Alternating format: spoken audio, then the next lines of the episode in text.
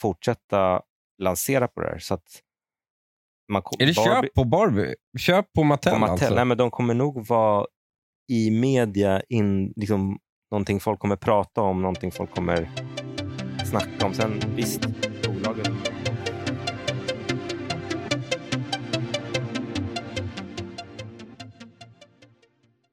Det var ett tag sedan det var bara du och jag. Hur är läget? Det är bra. Det är fint. Det, eh, jag lyssnade på avsnittet förra veckan. Jag laddade ner deras spel också. Ja, du gjorde det. Vad gillar du? Ja, det var faktiskt bra. Det var kul. ja, men det är lite addictive. Ja. Nej, men de hade en ny emission så jag tog eh, chansen. Då, då, är, då är företaget alltid sugna. Men det jag kände med den, det, det som jag direkt kände med den diskussionen var att jag kände, på, jag kände att han har gjort typ 50 presentationer. Mm. Så att det var liksom, det var så svårt, det, var, det blev liksom väldigt eh, inövat. Men eh, det är som det ja. Har du stött på något eh, finansiellt i ditt, eh, på sommaren här på ditt, i ditt privatliv? Nej, men jag, jag, jag, eh, jag fick faktiskt OK på att skriva om eh, AML på eh, så anti-money laundering på Expressen. OK av vem? Eh, nej, av Expressen. Jaha. Eh, Men den, är väl, den publicerades? ja, exakt. Ja. Så då, då har jag skrivit om det helt enkelt.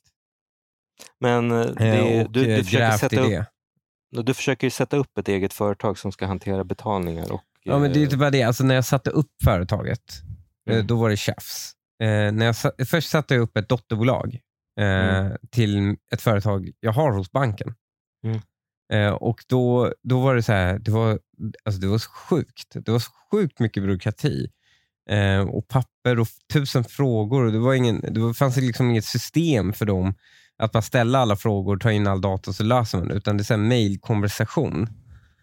Ehm, och sen därefter så, så gick, och, och då hade det redan varit massa tjafs med Bolagsverket för att jag kan inte typ regga min bank-id utan jag måste liksom fylla i blanketterna lite manuellt Just det, ibland. för att du har eh, skyddad det? identitet. Skyddad. Så, så det är en sån här clusterfuck av PEP, AML och, ehm, och, eh, och ehm, eh, skyddad identitet. Men det var ju, sen när det var klart att jag fick öppna ett konto, alltså det jobbigaste var banken, att öppna ett konto till ett dotterbolag. Sen ville jag ju göra ett moderbolag till, eh, till eh, ett bolag jag äger. Och, ehm, och då började hela cirkusen igen. Eh, och, och så återigen tjafsar banken om så här, um, ja, vem är ägaren? Jag ensam. Jag, bara jag. Liksom. Ja, men kan du rita det på Paint? Liksom, hur det företagsstrukturen ser ut. Okej, så, jag, så gjorde jag det. Um, men eh, jag har ju liksom grävt i, men det har ju införts massor av sådana här lagstiftningar. Bara i Sverige har runt, så här, jag tror det är så här, 5 miljarder kronor i böter delas ut av Finansinspektionen. Um, och andelen frysta tillgångar och transaktioner är exakt densamma som innan lagstiftningen. Men alla banker och företag och liksom konsthandlare och alla de här som täcks av den här lagstiftningen. Alla håller på att bara skita i på, på sig för de, vill bara, de vet inte. Den här lagstiftningen är också så här, den säger bara så här, det är viktigt att du har information om dina kunder. De Mm. säger inte vilken information som är viktig. Mm. Och ingen vet vilken information som är viktig för att identifiera eh, det här. Plus att de har banksekretess, så informationen de plockar in kan de ju inte synka med andra banker och se om killen ljuger eller inte. Mm. Om man svarar samma sak överallt. Så det är liksom, det är bara eh, for show. Hela, hela skiten. Och det kostar miljarder och, eh, och, ehm, eh, och det, det här är ju märkliga, när jag pratar med folk som jobbar i banker så har det enda området de har tillväxt på i anställningar eh, och liksom eh, är ju eh, inom då compliance, alltså Mm. bara byråkrati. Och, ehm, och eh, för dem är det ju väldigt enkelt. De kan förlora liksom 5 miljarder eh, kronor på, i Mm. böter. Det är maxbeloppet för böterna. De, och då är för dem så här, ja, men ska vi satsa pengar för att vinna en miljard? Eller ska vi Mm. satsa samma pengar på att inte riskera förlora fem miljarder? Och då spelar folk defensivt och väljer istället att anställa fler byråkrater istället för fler som liksom säljer tjänster eller eh, företagshandläggare eller vad det nu än är. I dagens avsnitt så tänkte jag faktiskt prata om en aktie, så but don't get me started on, on det där. Men det är väl liksom de största penningtvättarna är ju stater och i viss mån banker. Fast all lagstiftning kommer ju, hamnar ju på något sätt på bankens kunder. Mm. Mm. Det, det, som är, det som är jävligt märkligt är att när bankerna tvättar pengar, alltså eh, HSBC har ju, alltså de har även ärs, alltså de erkänner, vi tvättade en, jag tror HSBC erkänner att de tvättade en miljard dollar för mexikanska karteller, så blir det bara Mm. en bot. It is a case that has everything, everything except an arrest. And that struck some as odd because in an 80 page document of court papers, the bank admits to almost going out of its way to act as a financial clearinghouse for international pariahs and drug dealers. HSBC officials listed Mexico in its lowest risk category for money laundering during a four year period when Mexican drug cartels were funneling over $700 billion through the bank. U.S. Attorney Loretta Lynch. The investigation revealed that staggering amounts of cash, hundreds of thousands of US dollars daily, were being deposited into HSBC Mexico using boxes specially made to fit through their tellers' windows to speed the transactions. And it wasn't just the drug cartels that benefited from what prosecutors called the bank's willful failure to report suspicious activity. HSBC instructed an Iranian bank how to conceal $183 million in transactions. HSBC also admitted to cutting the number of internal watchdogs to save money. Under the terms of today's settlement, nobody at HSBC will face criminal charges. Some would say that the message is if you break all the laws you can until you get caught, you may have to pay a lot of money, but you're not going to go to jail. Men om, du privatperson gör samma sak så blir det inte bara en bot. eh, Goldman Sachs, du kan ju söka på, eller vem som helst kan ju söka på Goldman Sachs eh, 1MDB som var Malaysias eh, in, eh, eh, Sovereign Wealth Fund. Mm. Så hjälpte de dem att sno eh, flera hundra miljard, miljoner eller miljarder. Bland, bland annat finansierade filmen eh, heter den, med Leonardo DiCaprio, eh, Wall, eh, den? Wolf of Wall Street. Wolf of Wall Street finansierades med stulna pengar från Malan- Malaysias eh, investeringsfond. Va? Ja. Goldman Sachs now finds itself in the middle of one of the world's biggest alleged heists. Justice Department prosecutors allege two Goldman bankers paid bribes, laundered money, and participated in a scheme to steal billions of dollars from a Malaysian sovereign wealth fund. Tim Leisner was head of Southeast Asia for the bank and a member of Goldman's Rarefied Partnership Club. Another banker called Roger Ung is accused of being his co conspirator. The two are accused of working with a well connected Malaysian financier named Jolo, who allegedly siphoned billions of dollars from the fund called 1MDB to buy property in the US, to fund bottle parties with people like Paris Hilton and Jamie Foxx, and to fund movies including The Wolf of Wall Street. Men alltså de här, ehm, eh, det här är ju också grejen är att man har ju aldrig, de, de gånger bankerna har tvättat pengar, Mm. alltså, aktiv, alltså där det har varit stora summor pengar som man har tvättat, så har man gjort det fullt medvetet. Man har inte gjort det av misstag. Mm, oftast Och, ja. och, men de vill kräver in liksom min systers skostorlek för att förhindra att de av misstag tvättar pengar. Mm. Ja, det är helt efterblivet. Men eh, det, det är inte, kommer du ihåg när man var yngre så kämpade man för att det måste bli enklare att starta företag och, och du vet, entreprenörskap och, och sånt. Och sen så tack vare teknik har det ju blivit, liksom, om man inte har skyddad identitet, hjälpt en polare starta. Det är skitenkelt för honom att starta själva företaget nu för tiden. Mm. Och Det är inga så kryptiska blanketter. Det står, det är liksom ett webbformulär där det också förklaras vad man ska skriva. Det ges exempel. Och du vet, så här, det är idiotsäkert. En idiot kan starta företag nu. Men sen så har de bara lämpat över all byråkrati på bankerna Mm. som har ingen aning. Är det inte bättre att ha statliga byråkrater då, då som har faktiskt incitament på något sätt att, att, att i alla fall att systemen är i ordning. Nu är det bara totalt panik och kaos. Eh, och Det blir noll enhetligt system. Samma data plockas in från, liksom, först plockar banken in den datan, sen plockar liksom, det är min betaltjänstleverantör in samma data. Eh, alla jag, liksom, affärskontakter ska plocka in exakt samma data varje gång. Om, det hade varit, om de hade bara, nej men vi ska ha en statlig byråkrati som löser det här, då eh, hade jag behövt fylla i uppgifterna en gång. Ja, men jag tycker också att det borde vara någon typ av så här, äh, så här, låt, oss, låt oss fokusera på transaktioner liksom, som är större än 100 miljoner. Eller någon som kanske gör 10 000 fast 50 gånger i månaden. Men Mm. någon som kanske tar ut 2 000 då och då. Ja, även om den personen tvättar pengar så kanske inte det är där liksom, det kommer kosta mer i utredningsresurser än vad vi någonsin kan få in i skatteintäkter. på liksom, Men vill du veta dit. Rolig grej hur det funkar när då, om man misstänker att någon ska bli liksom penningtvätt? Mhm. Då, ska du, då, då skickar bankerna ett mejl till så här, info at, eh, Finansinspektionen, eller Mm. Finanspolisen, inte ens Finansinspektionen, till Finanspolisen. Eh, och, eh, och de får noll feedback. Ekobrottsmyndigheten är det väl? Nej, nej, f- de heter FP, Finanspolisen. Mm. Det, det är någon avdelning. Mm. Ehm, och de, eh, de, de får också noll feedback på det. Det bara Mm. så här försvinner i ett hål.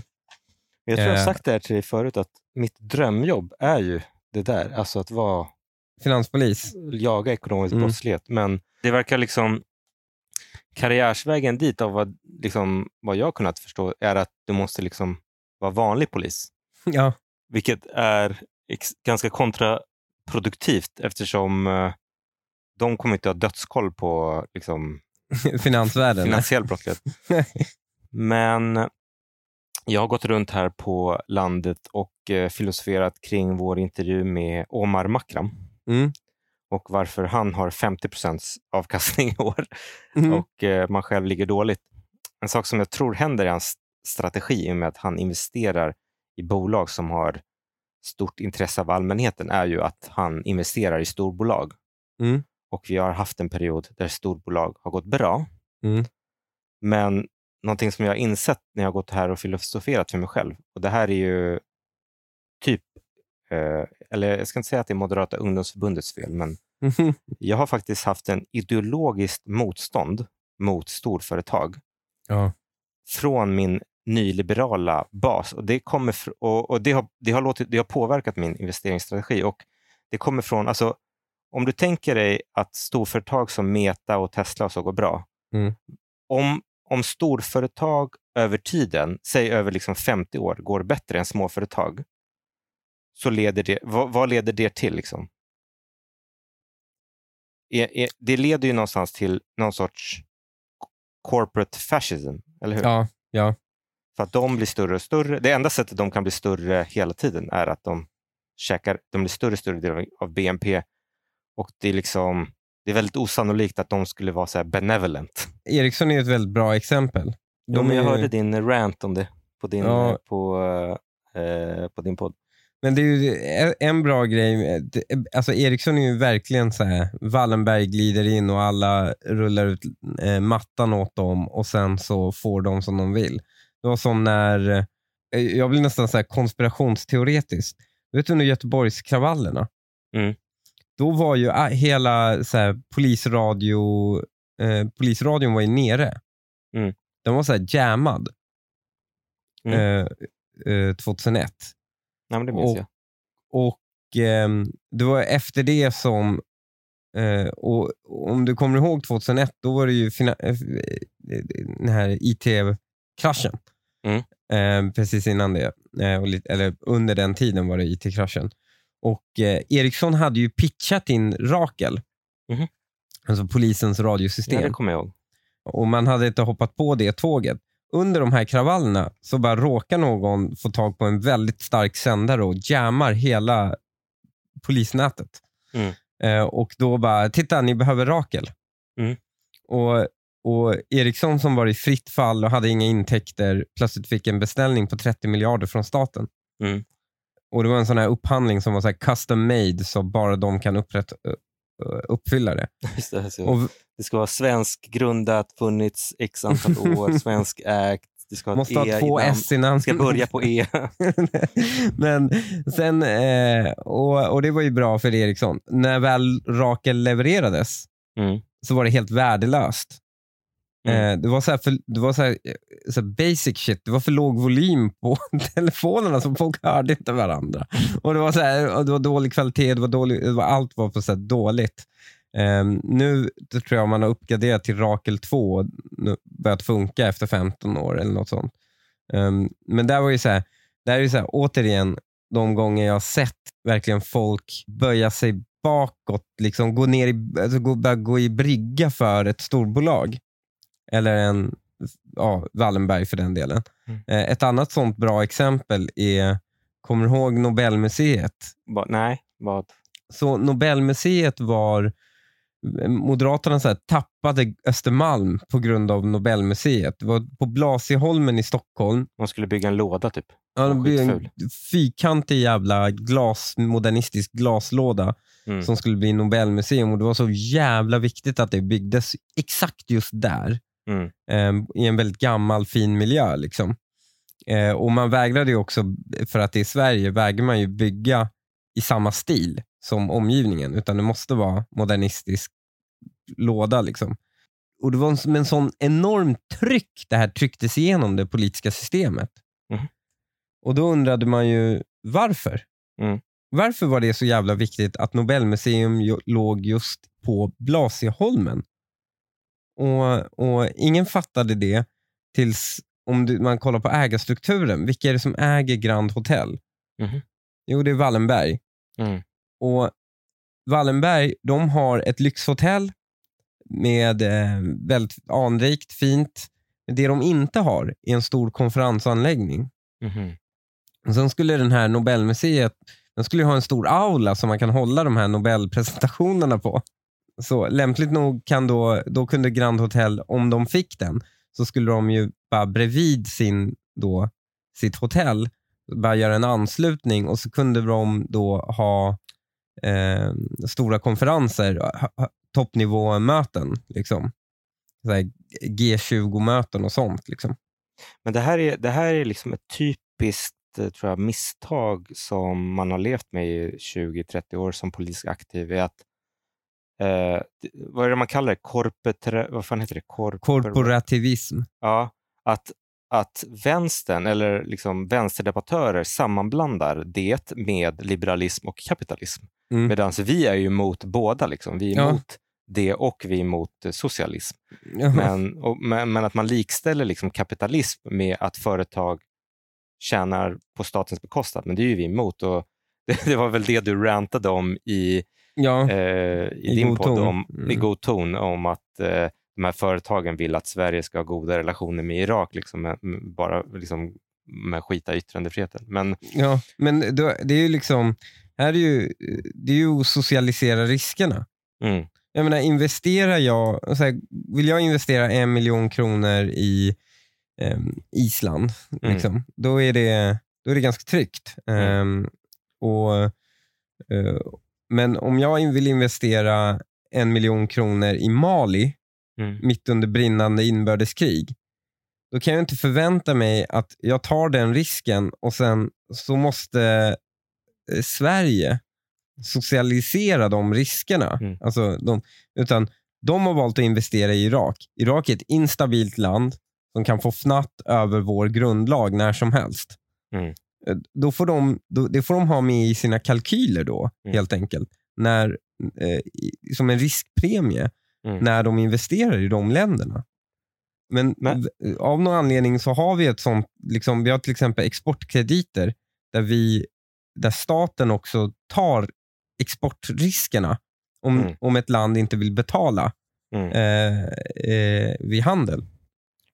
Me- mest känt för Nordkorea Ja, exakt. exportkredit. Nordkorea beställde massa lastbilar en gång i tiden, Volvo-lastbilar, Mm. och har fortfarande inte betalt tillbaka dem. Mm. Och Det är därför Sverige har en ambassad. Vi är det enda landet som har ambassad i Nordkorea. För att man har förhoppning på att den här skulden från typ tidigt 70-tal ska betalas tillbaka någon dag. Och By vilket- the way, för att, för att ta ytterligare ett sidospår som jag inte tänkte på förrän du sa det nu. En, anled, en delanledning att Sverige har en ambassad där är väl att vi har också varit alliansfria. Ja. Måste vi lägga ner den nu? Om vi går, om vi går med i NATO? ja, men nu när vi väl är där tror jag vi kommer nog behålla den. För att som jag förstår så används den ambassaden av typ hela västvärlden när man väl behöver få kontakt med Nordkorea. Mhm.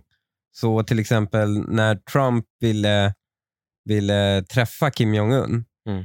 så var det via den svenska ambassadören så att säga Kim Jong-Un fick reda på det. Mhm. Eller via Twitter kanske. Men, men, eh, men eh, liksom svenska ambassaden används som mellanhand för massor av eh, eh, ja, olika former av stater. Men eh, jag, eh, jag, jag, jag, jag bara stör mig på det här. Alltså, och jag vet hur det har gått till. Det är inte så att Wallenberg kommer dit och, och liksom... Alltså, Wallenberg bjuder några politiker på möten eller någon konferens eller någon middag och så tycker de det är skitcoolt att få träffa Wallenberg, Mm. Wallenbergarna. Och de blir så här, åh det här måste vi fixa för er. Och så lovar de någon, typ så här, någonting eh, som, som politikerna vill ha och de kan erbjuda något bostadsområde, någon mark de släpper till eller vad som helst. Och sen så försöker politiker då köra över hela sin egen väljarbas. Mm. För att man vill vara på företagarnas sida. Mm. Men det är de inte. De är inte på företagarnas sida. Ni är på ett företags sida. Men jag tänkte ta oss vidare till bolagsdelen. Mm. Och eh, lite inspirerad av Omar här så tänkte jag istället för att kolla på, använda min intellectual yet idiot metodologi, Mm. kolla på värdering och sånt där töntiga grejer, så tänkte jag jag ska kolla, precis som Omar, bara, eller han har i och för sig någon liksom special, men jag ska kolla på vilket bolag har ökning av antal ägare. Mm. Och lämpligt nog så har Avanza en funktion där man kan se vilket bolag har, mest, har störst antal ökning av ägare på Avanza då, eh, senaste månaden. Mm. Så det här bolaget hade 3 juli hade de 118 ägare och idag har de 1076, så vi snackar flera hundra procent ökning på. Mm. eh, mindre än en månad. Mm. Kanske inte helt otippat när du väl får höra det. Eh, Mattel, ja, Barbies eh, ägare. exakt. Och eh, jag gillar ändå så här, eh, fan, det kommer en film, folk går och köper aktien. Har du, vart står du i Barbenheimer-frågan? Har du sett någon av, har du sett Barbie? Jag har lovat min fru att vi ska se båda. Mm. Eh, men eh, Linnea var jävligt taggad på att se Oppenheimer när jag såg trailern och sen så är hon ju taggad för att se eh, Barbie också. Eh, för hon identifierar sig väldigt starkt med Barbie. Det intressanta med Mattel, apropå vår tidigare diskussion, det är att det är det typiska bolaget som jag av mina personliga ESG eller moraliska anledningar har tyckt illa om. För 2007, eh, och det, det här kommer jag ihåg, så upptäcktes bly i en massa leksaker. Bland annat i Mattels leksaker Va? i USA. Och bly är dåligt då. Varför adderar de bly i sina leksaker? Ja, men det, det producerades i dyrt? Kina och Aha, det hade väl ja. antingen läckt in och så vidare. Ja. Och då så skulle USAs lagstiftare såklart agera. Mm. Och Mattel la en miljon dollar i lobbying. Mm. Kan du gissa vilket som stor leksaksföretag, vilket håll lobbade de? Eh, Ja, de lobbade på att de väl inte skulle eh, få, att man skulle få bly i leksaker. Väl? Nej, de, de lobbade för att lagen skulle bli så hård som möjligt. Va? Ja, för de, kan, de är de enda som kan upprätthålla det. Consumer Product Safety Improvement Act. When the big toy maker Mattel was caught selling toys that contained lead, they lobbied Congress to Force toy makers to do independent lead testing or face stiff penalties. It sounds like it's fair to everybody and protects kids. if you're trying to test 1,000 Barbie dolls, that might be fairly efficient. But if you are a grandpa who's making little wooden handmade toys, you have to hire some third party tester. That could cost you a $1,000, and you're not going to sell your wooden toy for a $1,000. It effectively outlawed handmade toys. That left small toy makers. Trying to figure out which lines they're going to have to trim because they can't afford testing. Protests over that got regulators to exempt toy makers who make fewer than 7,500 toys a year. But you better not make more. We thought Mattel was being the good guy by saying, let's have some rules. Oh my gosh, Mattel wants to be regulated. They must care about safety. But maybe what they did is they said, well, this is our opportunity through regulation to kill some of our competitors. Alltså precis, alltså, de lobbade för att ha, lagen skulle bli så hårt som möjligt, men de lyckades införa ett undantag att antingen så måste tredjepart testa leksakerna eller så får man ha egen testing. Och de hade såklart resurser att sätta upp egen testing. Det har inte de andra. Så de slog ut sjukt mycket små leksakstillverkare genom den här en miljonen de la i lobbying var Mm. jättebra return. Men det är det här känslomässiga jag måste komma förbi. Så här, det här, jag, det, jag måste tänka, det här är skitbra, bra jobbat, jag ska investera i det här bolaget. Inte, jag gillar inte de här. Ja, det är det här jag, jag, jag, jag har hittat min ESG-faktor, men jag måste bortse från den om jag ska tjäna pengar. Men eh, det är ju, det är ju liksom bra för kursen, Mm. sämre för eh, landet eller världen. Ja, precis, men nu ska vi bara Nu tjäna ska, pengar vi, nu ska vi upp på börsen. Exakt. Exakt. Eh, Mattel de började 45 faktiskt som en tillverkare av tavelramar och så blev det liksom trä över från de här tavelramarna och Ja. de började de göra leksaker av. Och den första leksak som de gjorde som blev liksom populariserad som vi känner idag, eh, det är den här 8-ball. Känner du till? Jag Ja, man skakar den och så kommer... jag har själv aldrig haft den, men den, den kom innan. Det var deras första liksom, global Ja. success.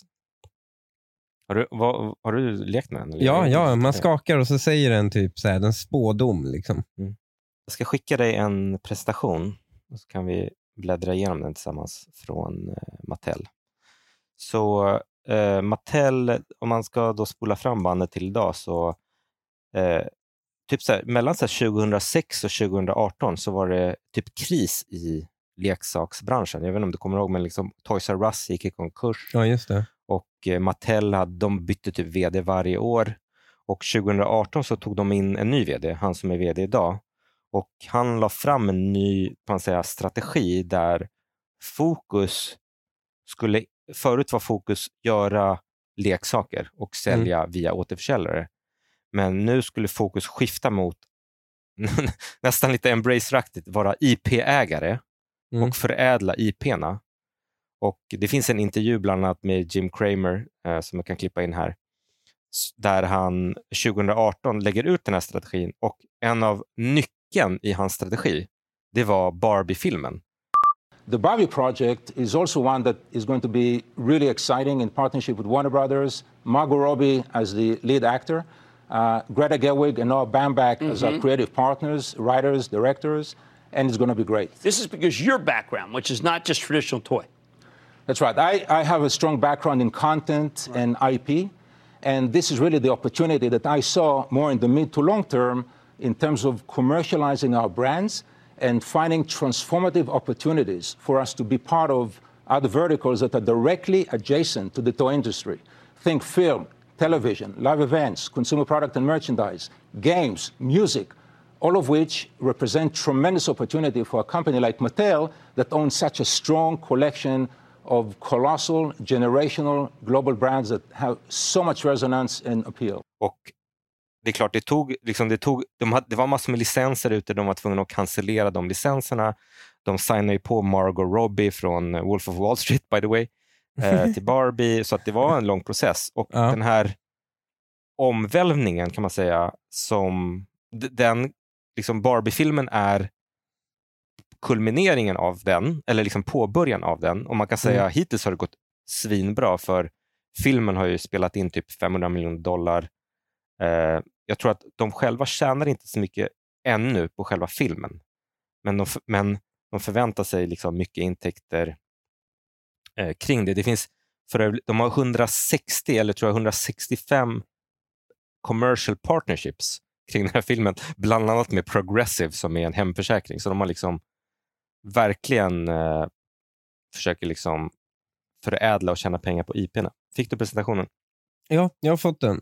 Men eh, det är intressant att eh, jag, när, jag, när du sa att liksom, du pratar om Barbie-grejen. Mm. Alltså, Mattel, Hasbro försökte ju ta över Mattel 2017. Mm. Försökte de ta en hostile takeover Mm. av dem. Och, eh, Has, men och Hasbro är en sån som, de säljer ju leksaker men de äger ju också mycket IPn. Mm. Som, eh, där de lyckas eh, verkligen sälja, liksom, vinna en ny generation varje Mm. gång. Liksom. Eh, Mattel kör ju liksom, de har några stabila märken som, eh, som levererar. Men det är inte nog, eh, Barbie är inte liksom, jag vet inte, uppfattar det. Det är klart att alla våra kids har Barbie, men Mm. de älskar inte Barbie. Förstår du? Som man gjorde när man var liten på Mm. samma sätt. Att det, var, det fanns en status kring Barbien. Ehm, men jag, konsum- jag köpte faktiskt helt av en slump en Mattel-produkt idag. Ehm, så när vi var och skulle köpa leksaker till min yngsta Mm. så var det från Fisher Price. Mhm. Och Det är ju ett märke som ägs av Mattel också. Yes. Eh, så, så de, de, de, det är mycket, Mattel är mycket, mycket mer än bara Barbie helt enkelt.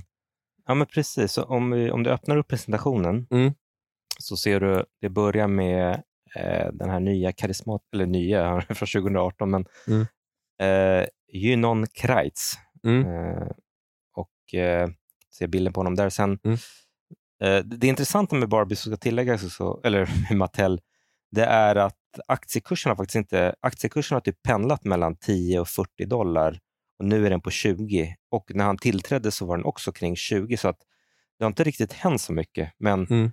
om, man ska vara, om man ska se det här som en storyaktie så kan man säga att med releasen av den här filmen så är det deras nya strategi eh, som börjar kristallisera sig. Men om du kollar på eh, sidan, säga, nedre delen av sidan 3 där de har lite, de har lite financial metrics. Måste jämför- vi gå igenom, fina- kan vi inte gå igenom E- ESG än? Ja, men jag ska, i, I linje med Omar Makram så ska vi bara vara väldigt snabba på siffrorna. Ja, jag, tror okej. att, jag tror att det här är mer en storyaktie, men om vi bara kollar. Han jämför såklart 2017, året innan han tillträdde, med 2022 som är det senaste helåret. Han hade varit bra som politiker. Och du kan se net sales där så ser du ju att skalan är väldigt missvisande. Det ser ut, det ser ut som att det är tiodubblats, men det har gått från 4,9 till 5,4. Men Man kan säga försäljningen är upp, men framför allt så ser man att marginalen är upp och Mm. free, free cash flow är upp. Belåningen är ner eh, och earnings per share är 1,30. Eh, jag ska bara kort beröra, om man tittar på nuvarande siffror så är den ganska högt värderad. Den är typ 25-26 gånger eh, vinsten, men det här tror jag verkligen är mer av en storyaktie. Jag ska, Mm. Vi ska gå in på varför. Om du kollar där, eh, vad blir det, sidan 6, då har de ju då, där, där står det relaunch owned franchises. Så de har verkligen Mm. gått in i byrålådan och hittat varenda varumärke de har. Jag, känner, jag vet inte ens, eh, Polly Pocket vet jag inte vad det är. Nej. Monster Masters of the Universe känner mig igen. Det är väl 80-talsgrej? Ja, Master of the Universe och Monster High, eh, den tror jag har Ah. blivit liksom Netflix-serie, men ingenting Mm. jag direkt känner igen. Och sen nästa slide, då är det då partnerskap bland Warner Brothers som gör filmen, Disney, Pokémon, Nintendo. Så verkligen försöka samarbeta med andra aktörer. Jag tror, Ja. till, jag tror typ så här, till exempel Warner Brothers finansierar ju filmen, Mm.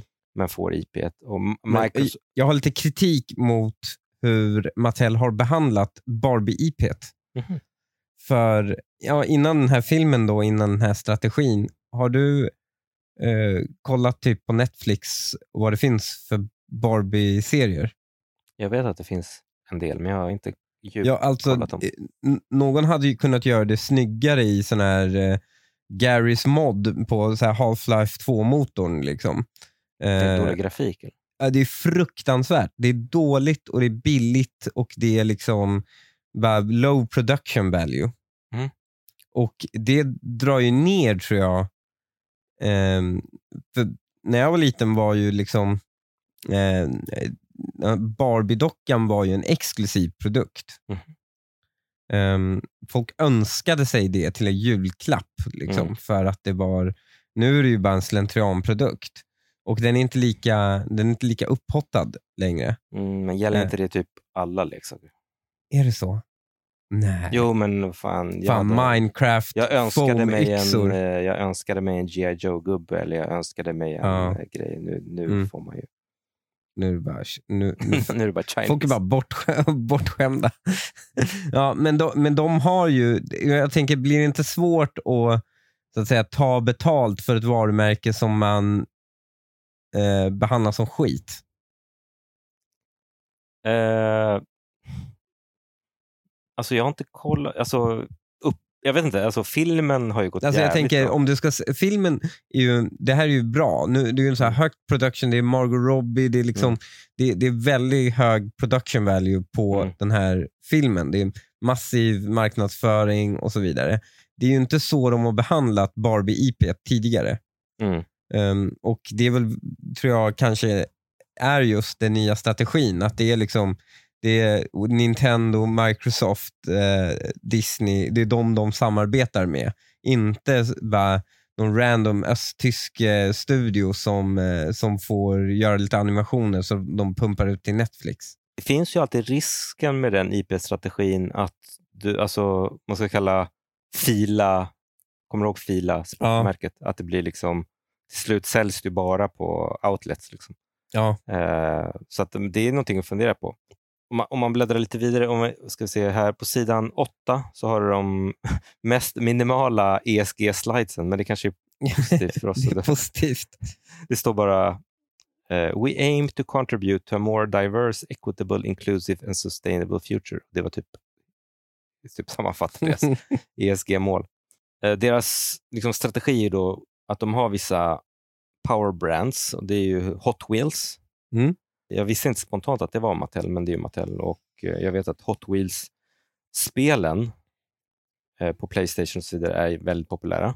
Eh, och Sen så har de ju Barbie, Fisher Price, det där Little People Seinfeld. Det är väl en, jag, det är väl en typ av samlarfigurer. Jag vet inte riktigt. Det är inte riktigt. Ja. Jag har aldrig sett på De det. gör väl, som jag har förstått det, är det, så här, det olika brands som har fans, så kan du Mm. samla alla gubbarna i den, typ så här, Seinfeld eller... eh, Men det finns ju det där Pop eller vad det heter som brukar sälja på webbhallen. Men det, men det här är väl lite typ motsvarande. konkurrent kanske. Mm. Ja. Och sen så har de då ja, relaunch gamla IP, gamla IPs som Monster Mm. High och ta fram nya IPs och sen samarbeta med partners som eh, Disney, Pokémon, Trolls. Eh, De har en bild på en Baby, Yo- eh, Baby Yoda här också. Mm. Sen på sidan 23 så har de bland annat då, de har lanserat en egen e-commerce, en DTC som det står. Och DTC står ju Direct to Consumer. Mm. Så det finns en hemsida som heter Mattel Creations där du kan köpa liksom lite mer exklusiva Hot Wheels och lite mer exklusiva Barbie-dockor som, in, som är typ för samlare. Eh, som Det är smart. Fin, som inte finns i butik. Mm. Och det, det köper du ju då direkt av Mattel. Jävlar, de säljer också så ultra rare eh, Hot Wheels som är riktiga bilar. Alltså McLaren F1 GTR till exempel. Ja, Eh, precis. så kan man De- beställa det. Ja, exakt. Eh, så vi- vissa bilar, de hade bland jag tror till och med, jag var inne och kollade att de hade en gammal eh, Volvo typ 740 som var exklusiv som du kan köpa som samlare. Och sen om du går vidare till eh, slide 28 där de, eller 29 där de börjar prata om filmer. Mm.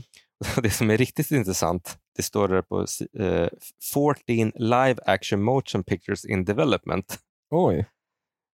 Och eh, det, är no, det är några där som man undrar, Ja, hur ska de göra Uno-filmen? exakt, exakt så. De har ju bland annat- Eight-ball-filmen också. En Hot Wheels-film kan jag förstå. Matchbox som jag lekte sjukt mycket med när jag var barn. Mm. Kan jag förstå. Bilfilm. Magic 8-Ball läser någonstans att det ska bli någon typ av potentiell skräckfilm.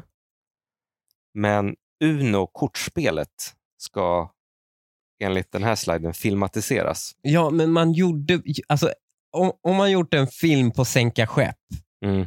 då, då kan man göra film på de här. Mm. Vad fan, var inte typ Jumanji också? Nya Jumanji var ju också sådär eh, baserat på spel kan man ju säga. Och, och, eh, så det går väl?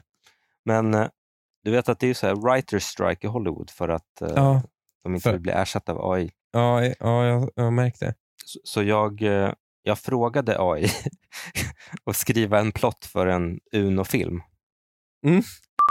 In a world where chaos reigns, where a corrupt card game syndicate controls every move, one skilled player seeks justice.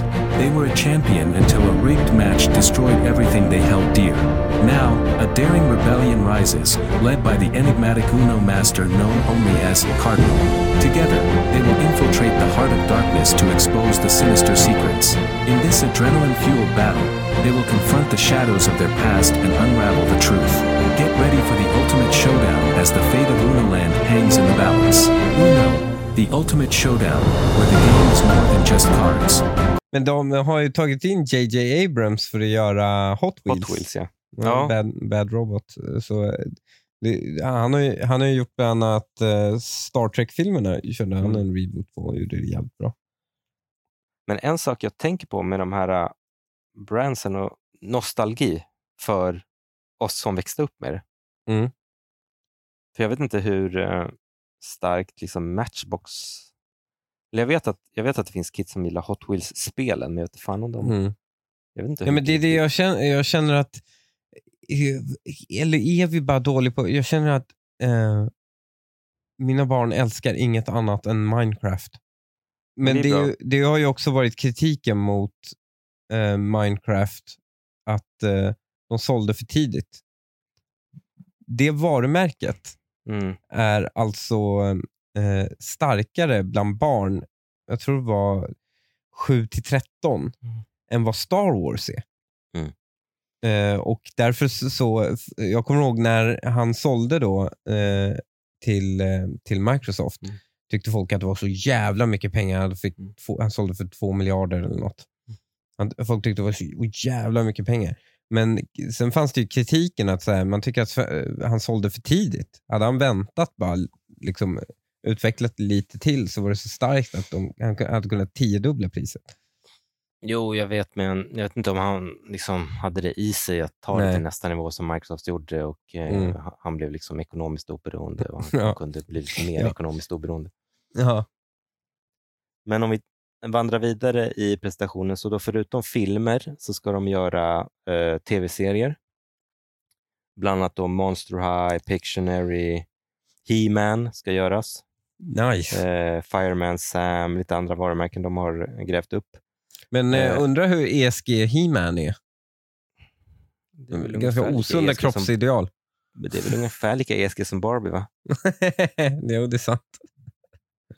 Och eh, sen har de bland annat en eh, NBC tv-serie, eller tv, vad heter det, show som heter Mm. Hot Wheels, där Mm. Ultimate Challenge, den är live redan nu tror jag jag har sett. Där de, jag antar att man bygger Hot Wheels-banor i någon typ av challenge. Jag har också sett att det finns en Barbie House Home Makeover-serie där folk ska liksom bygga ett Barbie-hus och det är domare som bedömer hur bra man är. Oh my god, jag hade tittat på det.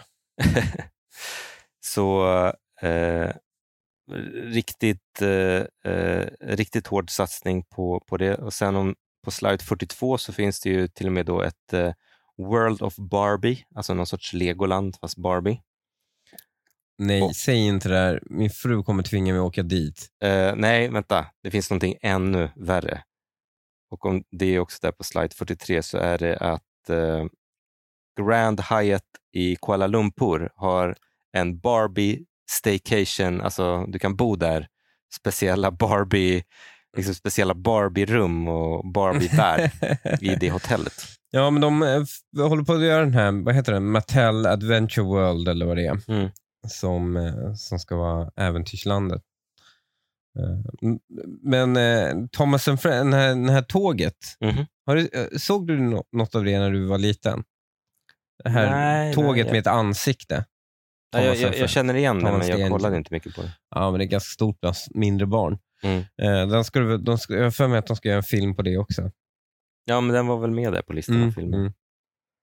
Och eh, om vi bläddrar vidare, Bär, då kommer vi till eh, mitt favoritsegment, dataspelen.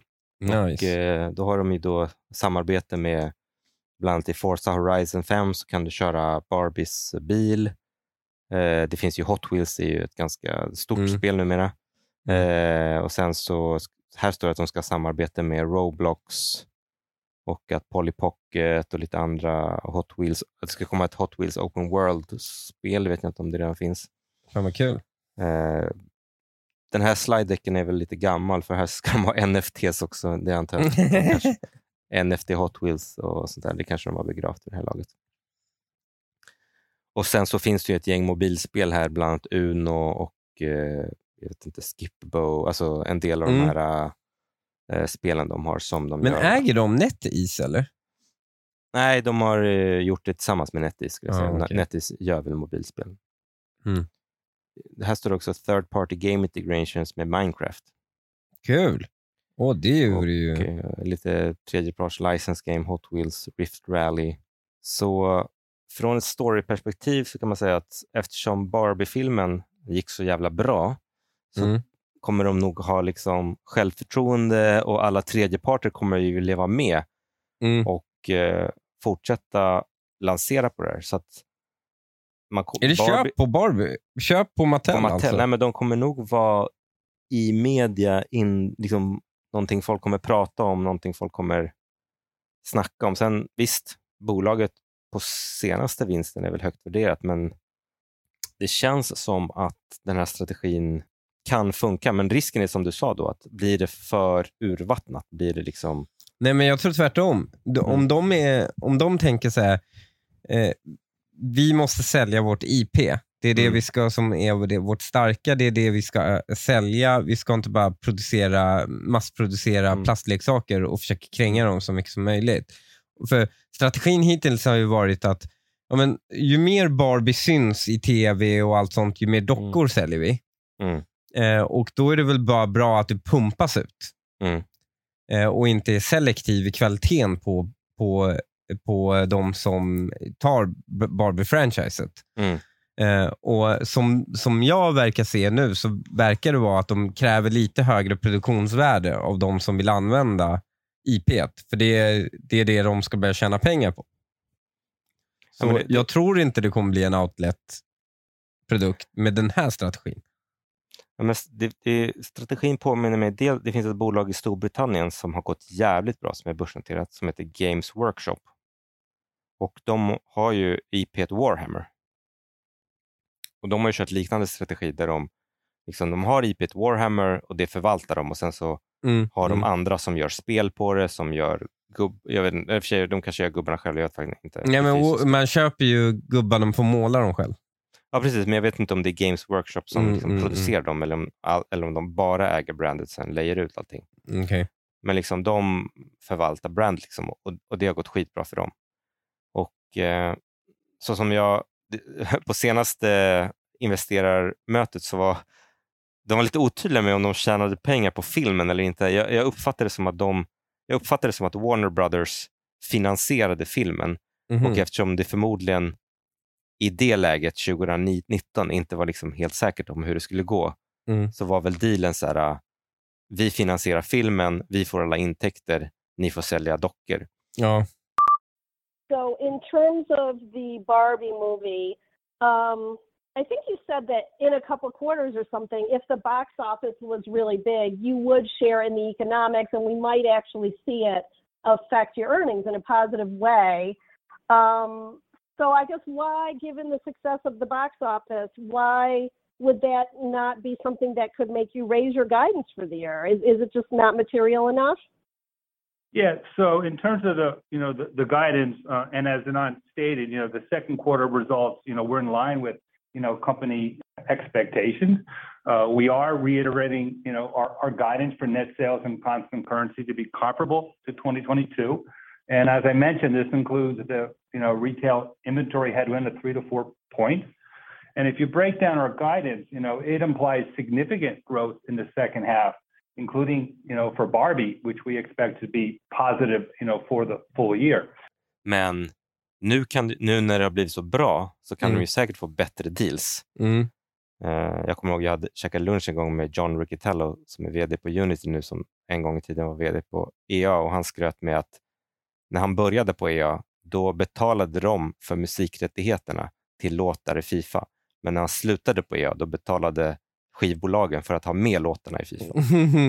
Och eh, Det kan ju bli något liknande här, att eh, liksom, folk kommer vilja jaga de här IPsarna för de ser att det är liksom, nostalgin i vår generation och gå och kolla på en Barbie-film är värt så mycket Mm. att, eh, att de kommer vilja betala för IP. Men eh, det är också spännande hur de gjort lite av en felread på Barbie-filmen. För den är ju, den är ju en snackis bland vuxna. Men jag tror, Men att, det det är ju en jag tror att det är. PG, men jag, no, men inte, Ja, det- jag tror att det är PG-13. Ja, men det är fortfarande en barnfilm. Alltså det är anpassat för att 13-åringar ska gå och se det. Det är inte bara rent så de kan se det, utan den är gjord för barn. Alltså ungdomar på något sätt. Ehm, så det är väl lite av en uh, felread kanske. Va? Han, han fick faktiskt frågan om det där. Jag ska se om jag hittar den. just on the, on the Barbie movie, it sounds like things are off to a really good start. Um, there's always this big question around this movie just because it's geared towards an older audience. Um, there's, the question was around how well the toy sales would do alongside it. So um, I know it's early, but is your initial um, in- the initial read that you are seeing those incremental toy sales alongside the movie? And then how about from the retailers? Are they seeing the success of the movie at the box office, and are they you know increasing their orders for, Barbie at this point?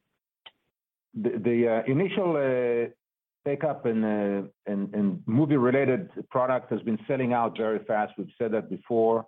Um, in terms of the uh, actual toy brands and over 165 retail partnerships that we've had. So we've seen a very strong success of that. Um, we haven't commented yet on uh, Barbie uh, uh, classic toys, which is what is factored into our full year guidance.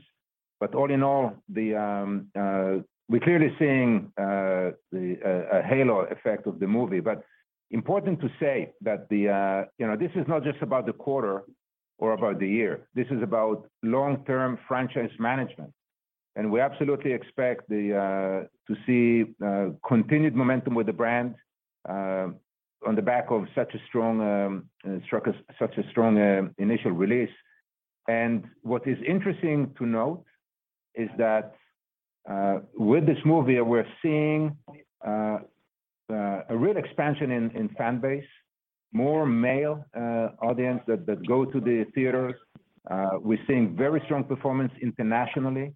Um, this is important to say because there was some commentary uh, before the movie release that people thought it would be uh, more successful domestically in uh, the US, but we're actually seeing, uh, in spite of, well, on top of the success in the US, we're seeing a very strong performance internationally, and this is before Japan. Vad är det Fisher Price? De gör, är det de som gör spel? Typ? eller? Fisher Price gör ju mycket plast, eh, så leksaker för små barn. Mhm. Ja, just Så- det. Just det, just det. Så jag Stora. köpte mm, en sån här Fisher Price-låda du vet, med Mm. kuber och fyrkanter och sånt som ska Mm. i. Jag köpte en Fisher Price fjärrkontroll så Mm. min bebis inte snor min fjärrkontroll. Jag såg faktiskt, det var helt briljant. Jag köpte en Xbox. Mm, Eller, eh, ja, jag köpte en Xbox och eh, Jaha, okej. nu när jag håller i kontrollen vill hon ha kontrollen. Och då Mhm. fanns det en Fisher Price så här, kontroll, modern Va? kontroll. Ja, Som inte du- styr någonting. som inte styr någonting, den gör bara ljud och skjuter. Så hon kan sitta och klicka med när jag sitter och klickar. Okej, så Fisher Price har tänkt på just det här Ja, och gjort en fake-kontroll för barn. ja de har gjort en fake-kontroll, de har gjort en f- för barn älskar ju fjärrkontroll. Allting du behöver vill ju Mhm. barn ha. Okej. Så de har ju så här fake-nycklar, fake, liksom, så, här, så de inte sätter den i halsen och grejer. Liksom. Jaha, Ehm, och, och, ja, det är briljant. Fan vad smart. Jag måste... Ja, det, synd att jag inte hade det när mina barn var i den åldern. Eh, En sak som jag tänkt på, apropå någonting eh, si- sidetrack, med att när mina barn leker med Barbie, så de ska alltid hålla på och klippa av håret och grejer. Jag vet. Jag Kan vet. inte, kan inte Barbie integrera det på något sätt i, i sina dockor? De hade någon Barbie som eh, man kunde liksom eh, man kunde göra, de hade typ extra långt hår som man kunde klippa den. Liksom. Mm. Men eh, jag tänker det är ju för, det är ju skitbra för dem. För. Folk förstör så man måste köpa Folk förstör sina Barbies hela tiden så man var tvungen att köpa nya. För du, egentligen de, de är ju helt oförstörbara förutom håret. Mm. Så, ehm, så det är ju liksom, det är ju att kläderna och skorna är så pass små och ramlar av så lätt att de försvinner. Eh, och, eh, men ingen går och köper bara kläderna. Mm. Utan folk köper en ny Barbie för det där håret blir uppklippt också. Och sen blir det Ja. frizzy och liksom sådär. Ja, men jag har en låda med nakna Barbies och en låda med kläder. En, en låda med nakna, eh, Nakna, flintskalliga, skalliga. Ja, flintskalliga Barbies och en med kläder. Ja, nej men, så om, man ska gå till, om, om man ska se det som en storyakt så ska man säga anta att ägare, i varje fall enligt Avanzas strategi, strategi, eh, statistik, är kraftig, under kraftig tillväxt. Det kommer förmodligen komma ett gäng filmer på Barbie-brandet över tid och förhoppningsvis så borde det, vara, det borde ju teoretiskt i varje fall vara högre marginaler i liksom, den här IP-businessen än att liksom behöva gjuta plastdockor och sälja dem genom Ja. tredjepart retail. Eh, så att eh, visst, bolaget är högt värderat, men det kan nog fortsätta vara högt värderat i takt med att eh, tillväxten ökar och det är ju lite liksom Disney-strategi över det hela. Så att eh, Mm. om, man, om man ska vara en riktig storyinvesterare så tror jag den här eh, aktien har eh, en viss potential. Varje gång vi har tyckt att en, ett bolag har varit övervärderat har det gått Så har upp. det fortsatt upp. så, så den här gången gör vi tvärtom. Mm. Vi, vi, vi, vi säger köp på Nej, men jag, eh, jag, tror inte jag, jag vet inte om vi tog upp det, men vi tog ju vinst i vår Activision-position för att den gick ju upp till budnivån. Så vi kanske ska ta de pengarna och pumpa in i Mattel. Ja, det låter som en bra idé. Vi får se, vi kommer kanske köra några till intervjuer här under sommaren, men innan vi återkommer till vår eh, vanliga bolagsanalystakt. Ja, annars får ni ha en trevlig vecka så syns vi nästa vecka. Ha det gött! Ha det bra, hej!